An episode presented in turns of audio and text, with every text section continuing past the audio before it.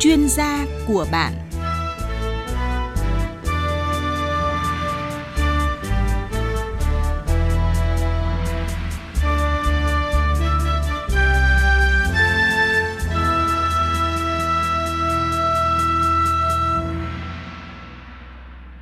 Thưa quý vị và các bạn, hiện nay đang là cao điểm mùa dịch sốt xuất huyết. Nơi bùng phát mạnh nhất là ở các tỉnh thành miền Nam với hơn 40 trường hợp đã tử vong. Tại miền Bắc và miền Trung, số ca mắc chưa nhiều nhưng đang có chiều hướng gia tăng, trong đó có những ca bệnh di chuyển từ miền Nam ra. Vậy làm thế nào để ngăn chặn dịch bệnh sốt xuất huyết, hạn chế trường hợp mắc và tử vong? Chương trình chuyên gia của bạn hôm nay với vị khách mời là Phó Giáo sư Tiến sĩ Đỗ Duy Cường, Giám đốc Trung tâm Bệnh nhiệt đới Bệnh viện Bạch Mai Hà Nội sẽ giải đáp những vấn đề liên quan đến dịch bệnh này. À, trước hết xin cảm ơn Phó Giáo sư Tiến sĩ Đỗ Duy Cường đã dành thời gian tham gia chương trình. Vâng, xin chào các quý vị đang nghe chương trình chuyên gia của bạn. À, thưa ông, theo ghi nhận của Bộ Y tế, từ đầu năm đến nay thì cả nước ghi nhận khoảng 60.000 trường hợp mắc sốt xuất huyết, trong đó hơn 40 trường hợp đã tử vong. Ông có nhận định gì về tình hình dịch bệnh hiện nay ạ? Vâng, dịch bệnh sốt xuất huyết thì đang bùng phát mạnh ở các tỉnh phía Nam. À, đây là một cái bệnh mà à, theo chu kỳ thì chúng ta thấy là cũng vài năm sẽ bùng lên một cái vụ dịch lớn. Tuy nhiên ở các tỉnh phía Nam thì hầu như là quanh năm. À, sau đó thì có thể lan ra phía Bắc. À, các cái vụ dịch ừ, thông thường là khoảng 5 đến 7 năm có một chu kỳ xảy ra một dịch lớn. Chúng tôi ờ, nhận định là năm nay là dịch diễn biến phức tạp, ờ, thời tiết nắng nóng bất thường, mưa nhiều, tạo điều kiện thuận lợi cho mũi phát triển. Cái dịch bệnh nó cũng sẽ lan rộng. À, vâng, cũng theo nhận định của Bộ Y tế thì so với cùng kỳ năm ngoái, số mắc và tử vong do sốt xuất huyết đều tăng. Ông có thể phân tích nguyên nhân ạ? Vâng, năm ngoái là do tình hình dịch Covid-19, người dân phải cách ly cũng như là à, hạn chế đi lại, do vậy mà không xảy ra dịch lớn. Tuy nhiên thì năm nay là từ đầu năm giờ là sốt xuất huyết là nó cũng bùng lên nhiều với cái số lượng mắc là cũng đến gần 70.000 trường hợp mắc ở phía Nam và đến hơn 40 trường hợp tử vong. Thì như thế để thấy là cái mức độ tính chất nguy hiểm của bệnh dịch năm nay hơn năm ngoái và đây là những cái cảnh báo mà có thể là chúng ta phải chuẩn bị đón nhận trong thời gian tới khi mà thời tiết nắng nóng còn kéo dài và đặc biệt là phải chuẩn bị cho những cái tình huống là dịch có thể lan rộng ở phía Bắc. À, vâng, theo ông thì vì sao tại miền Nam thì dịch bệnh sốt xuất huyết lại bùng phát mạnh hơn các khu vực khác? Um, cái đặc điểm khí hậu và địa lý của miền Nam thì nó khác với miền Bắc cái miền Nam thì là khí hậu nhiệt đới và có những cái thời tiết nó ổn định hơn nhưng mà chủ yếu là mùa nóng. Thế và nhất là những mùa mưa đấy, là mũi nó sẽ phát triển. Đấy, miền Bắc thì sốt xuất huyết xảy ra vào mùa hè thôi mùa đông thì sốt xuất huyết ít gặp. Vâng. Đối với các tỉnh thành miền Nam thì đang trải qua cao điểm của mùa dịch sốt xuất huyết, à, người dân cần lưu ý điều gì thưa ông? Vâng, miền Nam thì đang trải qua đợt cao điểm của mùa dịch sốt xuất huyết thì người dân cũng phải hết cảnh giác với cái bệnh này cần phải có những cái kiến thức về bệnh. Khi thấy biểu hiện sốt kèm thêm các cái biểu hiện khác như đau mỏi mình mẩy rồi thì kèm theo ờ, những cái biểu hiện đau người sốt phát ban nổi hạch ở gần cơ sở y tế phải đi đến cái cơ sở y tế ừ, đó để được làm xét nghiệm. À, và cái xét nghiệm chẩn đoán sốt xuất huyết thì rất đơn giản người ta có thể làm nhanh trong vòng nửa tiếng đến một tiếng là đã biết kết quả rồi. Thế và ừ, đến ừ, các cái cơ sở y tế có chuyên môn để được xử lý và điều trị kịp thời. À, người dân cũng không tự ý truyền dịch à, hay là uống thuốc không đúng phác đồ của bộ y tế thì sẽ dẫn đến có biến chứng nặng. Ví dụ như là có biểu hiện xuất huyết hoặc là máu bị cô đặc dẫn đến tình trạng sốc và có thể tử vong. À, ngoài ra thì người dân cũng phải hiểu biết về các cái biện pháp phòng bệnh vì sốt xuất huyết là do mũi truyền thế cho nên là phải diệt mũi diệt long quăng bọ gậy và nằm ngủ màn tránh mũi đốt rồi để sử dụng các loại kem thoa bôi ngoài da để tránh mũi đốt à, và cái bệnh này vẫn chưa có được cái vaccine cho nên là chúng ta vẫn phải lưu ý về những cái người đã bị sốt xuất huyết rồi thì vẫn có thể bị lại Đấy, và nhiễm các cái tuyếp đanh khác nhau cho nên là hàng năm ai cũng phải xác định là mình cũng có cái nguy cơ sẽ bị sốt xuất huyết. Vâng, thưa quý vị, thưa các bạn, số ca mắc sốt xuất huyết tăng cao tại các tỉnh thành miền Nam đang gây ra tình trạng quá tải cho hệ thống y tế ở một số nơi. À, sau đây xin mời Phó Giáo sư Tiến sĩ Đỗ Duy Cường cùng quý vị thính giả đến với phóng sự của phóng viên Đài tiếng nói Việt Nam đề cập tình trạng quá tải ca bệnh sốt xuất huyết ở tỉnh Bà Rịa Vũng Tàu. khoa nhi bệnh viện Bà Rịa có 120 giường bệnh. Những ngày qua luôn phải tiếp nhận từ 140 đến 150 bệnh nhi, trong đó có khoảng 40% là ca mắc sốt xuất huyết. Bệnh nhân quá đông, buộc khoa phải bố trí hai bệnh nhi chung một giường. Anh Nguyễn Hùng Dũng ở xã Long Sơn, thành phố Vũng Tàu đang chăm sóc con bị sốt xuất huyết tại đây cho biết. Bé nó nằm được 3 ngày, tại vì ờ, cái ca mắc bệnh nó nhiều quá, bây giờ giường nó chật hết rồi, bây giờ là phải nằm ra ngoài đây. Trong khi ờ, giờ ca bệnh nó nhiều quá mà ba cháu mà dồn vào hai giường thì nó khó nằm lắm, cho nó bé ra đây cho nó thoáng hơn. Theo các bác sĩ khoa nhi bệnh viện Bà Rịa, tình trạng quá tải ở phòng hồi sức cấp cứu khoa nhi còn nghiêm trọng hơn, thiếu giường bệnh lẫn nhân lực chăm sóc điều trị. Phòng có 8 giường bệnh nhưng mỗi ngày phải tiếp nhận từ 8 đến 10 ca sốc sốt xuất huyết. Bác sĩ Bùi Thế Mạnh, khoa nhi bệnh viện Bà Rịa, tỉnh Bà Rịa Vũng Tàu cho biết, các trường hợp này phải được điều trị theo phát đồ, theo dõi chặt chẽ các sinh hiệu mỗi 30 phút một lần, trong khi phòng bệnh chỉ được bố trí hai bác sĩ đa phần là có những cái bé vô đây là tay chân lạnh ngắt luôn, mạch thì không bắt được luôn, sờ không thấy, huyết áp không thể đo được, tình trạng là sốc rất là nặng. Theo dõi sát mà chỉ có một bác sĩ theo dõi thôi, cho nên là trực 24 tiếng luôn, thời gian nghỉ ngơi gần như là không có, không kịp ăn uống luôn. Còn tại bệnh viện Vũng Tàu, hơn một tháng qua, trung bình mỗi ngày bệnh viện điều trị khoảng 70 đến 80 bệnh nhân sốt xuất huyết là người trưởng thành, trong đó có 10% là bệnh nặng. So với những năm trước, số bệnh nhân sốt xuất huyết chỉ khoảng trên dưới 20 bệnh nhân một ngày và rất ít bệnh nhân nặng. Số bệnh nhân sốt xuất huyết tăng cao, Bệnh viện Vũng Tàu buộc phải bố trí bệnh nhân nằm điều trị tại các khoa truyền nhiễm, tim mạch lão học và nội tổng hợp. Theo bác sĩ Lê Quốc Bàn, trưởng khoa nội tổng hợp Bệnh viện Vũng Tàu, số bệnh nhân sốt xuất huyết chuyển biến nặng tăng nhiều lần so với những năm trước. Trung bình mỗi ngày, khoa nhi ghi nhận từ 5 đến 6 ca, ngày cao điểm có đến 9 bệnh nhi sốc sốt xuất huyết. Chúng tôi nhận điều trị sốt huyết ở đây từ bắt đầu từ tháng 4 đến giờ và tôi nghĩ bây giờ đang là cao điểm. Một ngày trung bình ở đây khoa nội tổng hợp nhận trung bình từ 20 đến 40 bệnh nhân và trong số đó thì thường là có 5 đến 10% số bệnh nhân chuyển nặng. Dịch bệnh sốt xuất huyết đang diễn biến phức tạp, số ca mắc tăng nhanh, nhất là số ca nặng chiếm đến 10% tổng số ca bệnh. Các cơ sở y tế tỉnh Bà Rịa Vũng Tàu khuyến nghị người dân cần hiểu đúng mức độ nguy hiểm của bệnh, không lơ là chủ quan trong phòng chống sốt xuất huyết. Có như thế mới hạn chế áp lực cho các cơ sở y tế và không gây nguy hiểm cho con em và gia đình mình. Quý vị và các bạn đang nghe chương trình chuyên gia của bạn với chủ đề Cảnh giác với dịch bệnh sốt xuất huyết. Khách mời của chương trình là Phó Giáo sư Tiến sĩ Đỗ Duy Cường, Giám đốc Trung tâm Bệnh nhiệt đới Bệnh viện Bạch Mai Hà Nội. Ờ, vâng thưa Phó Giáo sư Tiến sĩ Đỗ Duy Cường, qua phóng sự vừa rồi thì giải pháp nào để khắc phục tình trạng quá tải ca bệnh sốt xuất huyết tại bệnh viện ở trong các tỉnh miền Nam? Vâng, thì rõ ràng là khi mà cái số lượng bệnh nhân nhập viện rất đông và trong khi cái cơ sở y tế cái số lượng giường bệnh cũng như là nhân viên y tế và trang thiết bị thuốc men cũng có hạn thì, thì nó sẽ dẫn đến tình trạng là cái nhu cầu vượt quá cung và chúng ta thấy là Ờ, hiện tượng là bệnh nhân phải nằm ghép và tình trạng quá tải. Thế thì ờ, để khắc phục được cái tình trạng này thì phải chuẩn bị các cái điều kiện cơ sở vật chất cũng như là chuẩn bị nhân lực và thuốc men để khắc phục. Một số những các cái cơ sở y tế có thể là mở rộng nơi thu dung bệnh nhân, ví dụ như khoa khám bệnh ờ, khoa nhi rồi các cái khoa nội thậm chí là trưng dụng những các cái cơ sở điều trị ban ngày hoặc là bệnh viện giã chiến đó để tiếp nhận bệnh nhân.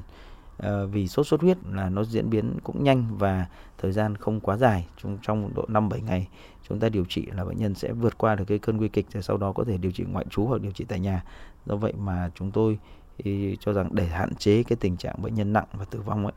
thì cũng cần phải có những cái cơ số thuốc men và đặc biệt là cái đơn vị hồi sức cấp cứu để kịp thời xử lý những cái trường hợp mà khi vào viện như ví dụ xuất huyết nặng hoặc là có tình trạng sốc, cô đặc máu, ví dụ như các dung dịch cao phân tử, các ờ, ờ, đơn vị ờ, dự trữ các cái đơn vị máu tiểu cầu và chống sốc để kịp thời giải quyết những cái ca bệnh mà nặng. Ngoài ra thì phải tăng cường tập huấn cho các nhân viên y tế, phân loại các bệnh nhân. Nếu như mà các cái bệnh nhân có dấu hiệu cảnh báo là phải được xử trí điều trị tại các cơ sở y tế tức là phải nhập viện còn ngoài ra thì có thể điều trị tại nhà à, những cái trường hợp nhẹ thế và các bác sĩ cũng cần phải biết được các cái kỹ năng cũng như là có trình độ chuyên môn để cấp cứu những cái trường hợp xử lý những cái trường hợp và có dấu hiệu cảnh báo hoặc là sốc. Đa số những bệnh nhân tử vong thường là đến viện muộn hoặc là xử trí sai, không theo đúng cái phác đồ của Bộ Y tế. À, vâng, vừa rồi là tình hình dịch bệnh sốt xuất huyết tại các tỉnh thành miền Nam. À, còn tại miền Bắc mà cụ thể là tại bệnh viện Bạch Mai Hà Nội thì sao thưa ông? À, vâng, tại miền Bắc thì chúng tôi ghi nhận từ đầu năm đến nay thì cũng lẻ tẻ, mỗi tháng có một vài trường hợp nhưng mà đặc biệt trong tháng 5 tháng 6 vừa qua thì tại trung tâm bệnh nhiệt đới của bệnh viện Bạch Mai chúng tôi tiếp nhận hàng chục ca, hầu như ngày nào cũng có bệnh nhân. Thế và chủ yếu thì các bệnh nhân sốt xuất huyết nhập viện thì cũng là do cái tình trạng bệnh nhân đi làm hoặc là công tác cũng như là đi du lịch từ các tỉnh phía Nam về thì ở đây là chúng tôi vẫn gọi là sốt xuất huyết nhập khẩu. Cái từ nhập khẩu đây không phải từ nước ngoài về mà là từ những nơi khác đưa đến. Thì do vậy mà à, với bệnh nhân có cái biểu hiện sốt cấp tính khi nhập viện lúc đầu ấy thì nhiều bệnh nhân là chúng ta uh, chẩn đoán sai. Nếu như không hỏi yếu tố dịch tễ là bệnh nhân có đi từ miền Nam ra hay không. Uh, ngoài ra là kèm theo các cái triệu chứng mà điển hình của sốt xuất huyết thì phải được chẩn đoán là sốt xuất huyết và làm xét nghiệm để khẳng định thì do vậy mà uh, các cái uh, cơ sở y tế ừ, hiện nay ở miền Bắc nếu có tiếp nhận những cái trường hợp sốt đều phải nghĩ đến và cảnh giác là bệnh nhân có thể bị sốt xuất huyết và đặc biệt là các bác sĩ cũng như nhân viên y tế phải khai thác cái yếu tố dịch tễ cái tiền sử bệnh nhân có đi từ miền Nam hoặc từ cái vùng dịch về hay không. À, chúng tôi cũng nhận định là trong cái thời gian tới khi mà các cái ca bệnh ở miền Nam ra nhiều cũng như là thời tiết nắng nóng ở ngoài Bắc đây là điều kiện thuận lợi để cho mũi phát triển thì sẽ cái nguy cơ mà bùng dịch lớn nhiều khả năng sẽ xảy ra. À, vâng, với những trường hợp mà mang mầm bệnh từ miền Nam ra như ông vừa cho biết thì có tiềm ẩn nguy cơ bùng phát dịch bệnh mạnh hơn tại các tỉnh miền Bắc hay không ạ? Vâng, những cái ca đầu tiên ấy, ở miền Bắc này thì chúng tôi khai thác là, là thường là từ đi miền Nam ra. Thế và gần đây thì cũng đã bắt đầu xuất hiện những cái ca mà tại Hà Nội và có những cái bệnh nhân mà chúng tôi khai thác thì không thấy có đi từ đâu về cả. Như thế chứng tỏ là các cái bệnh nhân đã được lây truyền từ những cái người mà đi từ miền Nam về và từ mũi cắn những người đó mà lây sang cho những người khác trong cộng đồng và chính vì vậy đây là những cái đốm lửa nó sẽ có thể bùng phát lên cái đám cháy lớn thế do vậy mà uh, khi mà các cái um, trường hợp mà sốt xuất huyết mà không rõ được cái, cái nguồn gốc yếu tố dịch tễ từ miền Nam ra thì phải cảnh giác và đây là những cái nguy cơ tiềm ẩn mà sẽ bùng phát thành cái vụ dịch lớn hơn. À, thưa ông, nếu mắc sốt xuất huyết thì người bệnh thường có những cái biểu hiện như thế nào? À, có thể nhầm lẫn với những cái dịch bệnh khác không ạ? Sốt xuất huyết thì ờ, chúng ta nghe cái từ tên bệnh đấy, đó là sốt và sốt huyết là do virus đanh gây ra và nó cũng sẽ biểu hiện là những cái triệu chứng khá đặc trưng là về sốt đột ngột kèm theo đau mỏi người, đau đầu, đau cơ, da sung huyết, mắt đỏ. À, ngày thứ tư thứ năm trở đi thì bệnh nhân sẽ có thể có những cái biểu hiện à, à, mệt mỏi nhiều à, và có thể à,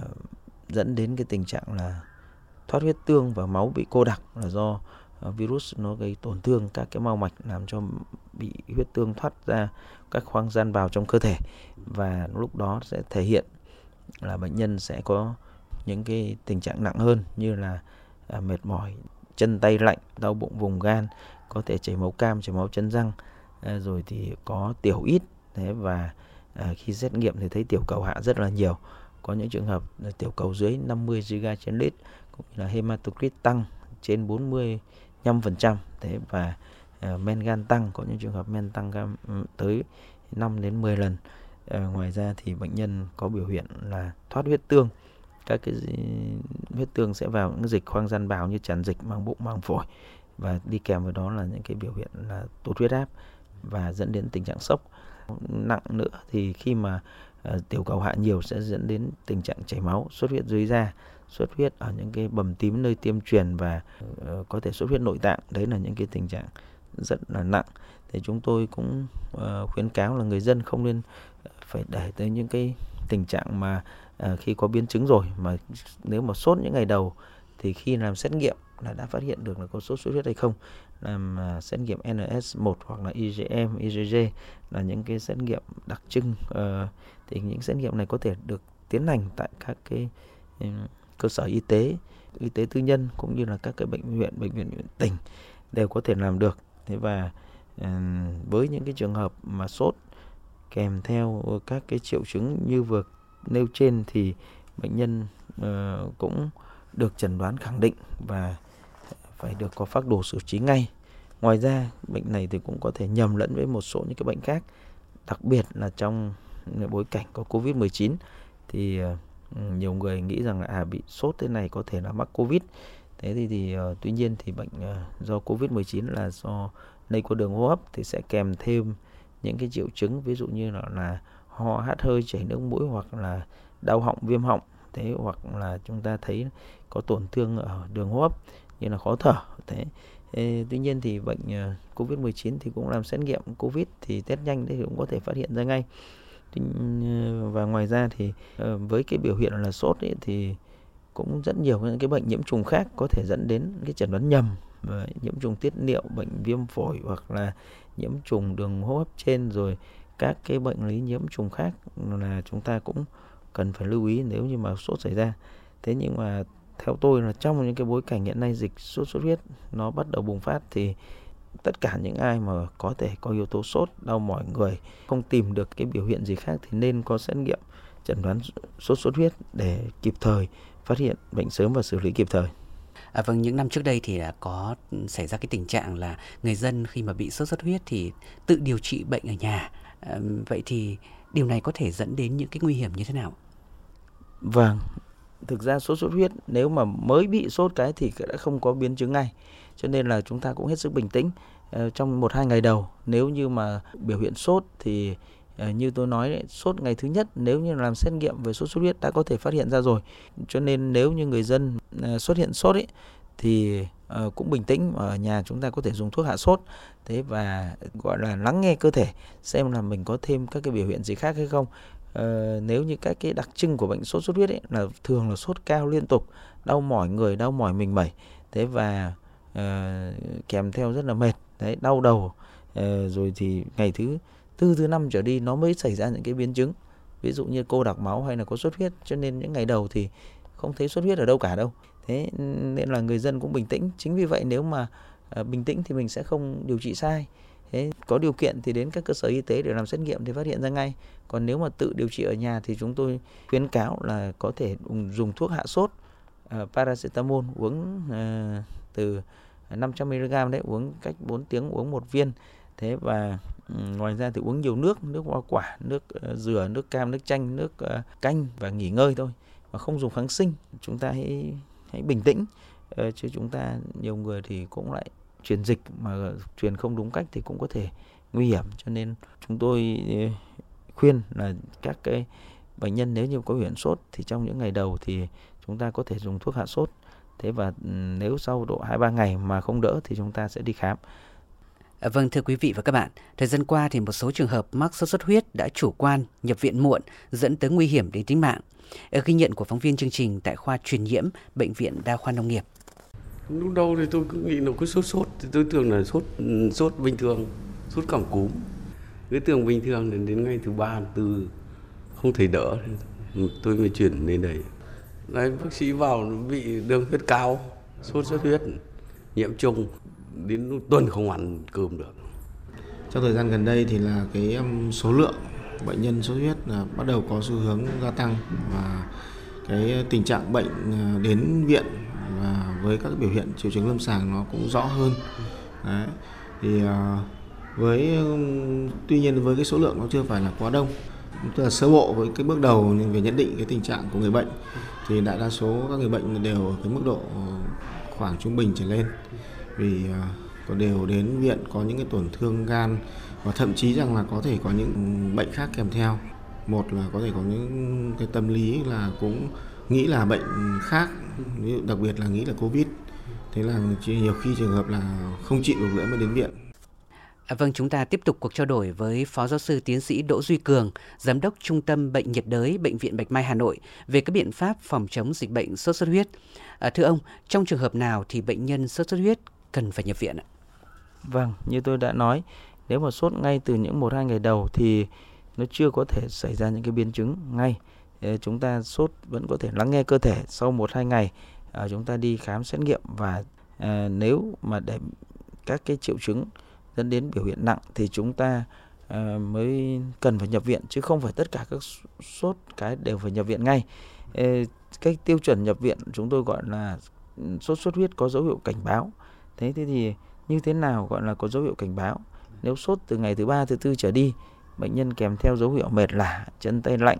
kèm theo không ăn uống được, đi tiểu ít, đau bụng mà vùng gan, tức là à, bệnh nhân có vùng thượng vị hoặc là dùng hạ sườn phải. Và à, kèm theo những các cái biểu hiện như chảy màu cam, chảy máu chân răng hoặc là phụ nữ thì có thể có rong kinh rong huyết, thế hoặc là thấy những cái chấm xuất huyết, li ti ở dưới da, thế thì đấy là những cái biểu hiện có thể nặng.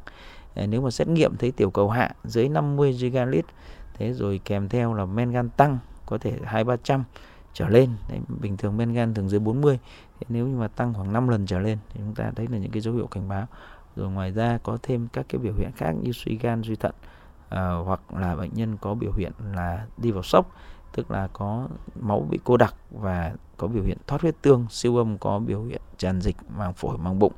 à, những cái đó thì thường là phải xảy ra từ ngày thứ tư thứ năm trở đi. Thế nhưng là những ngày đầu thì không nhất thiết phải nhập viện. Chúng ta cứ điều trị và theo dõi tại nhà uống nhiều nước uống hạ sốt và không dùng kháng sinh. Đấy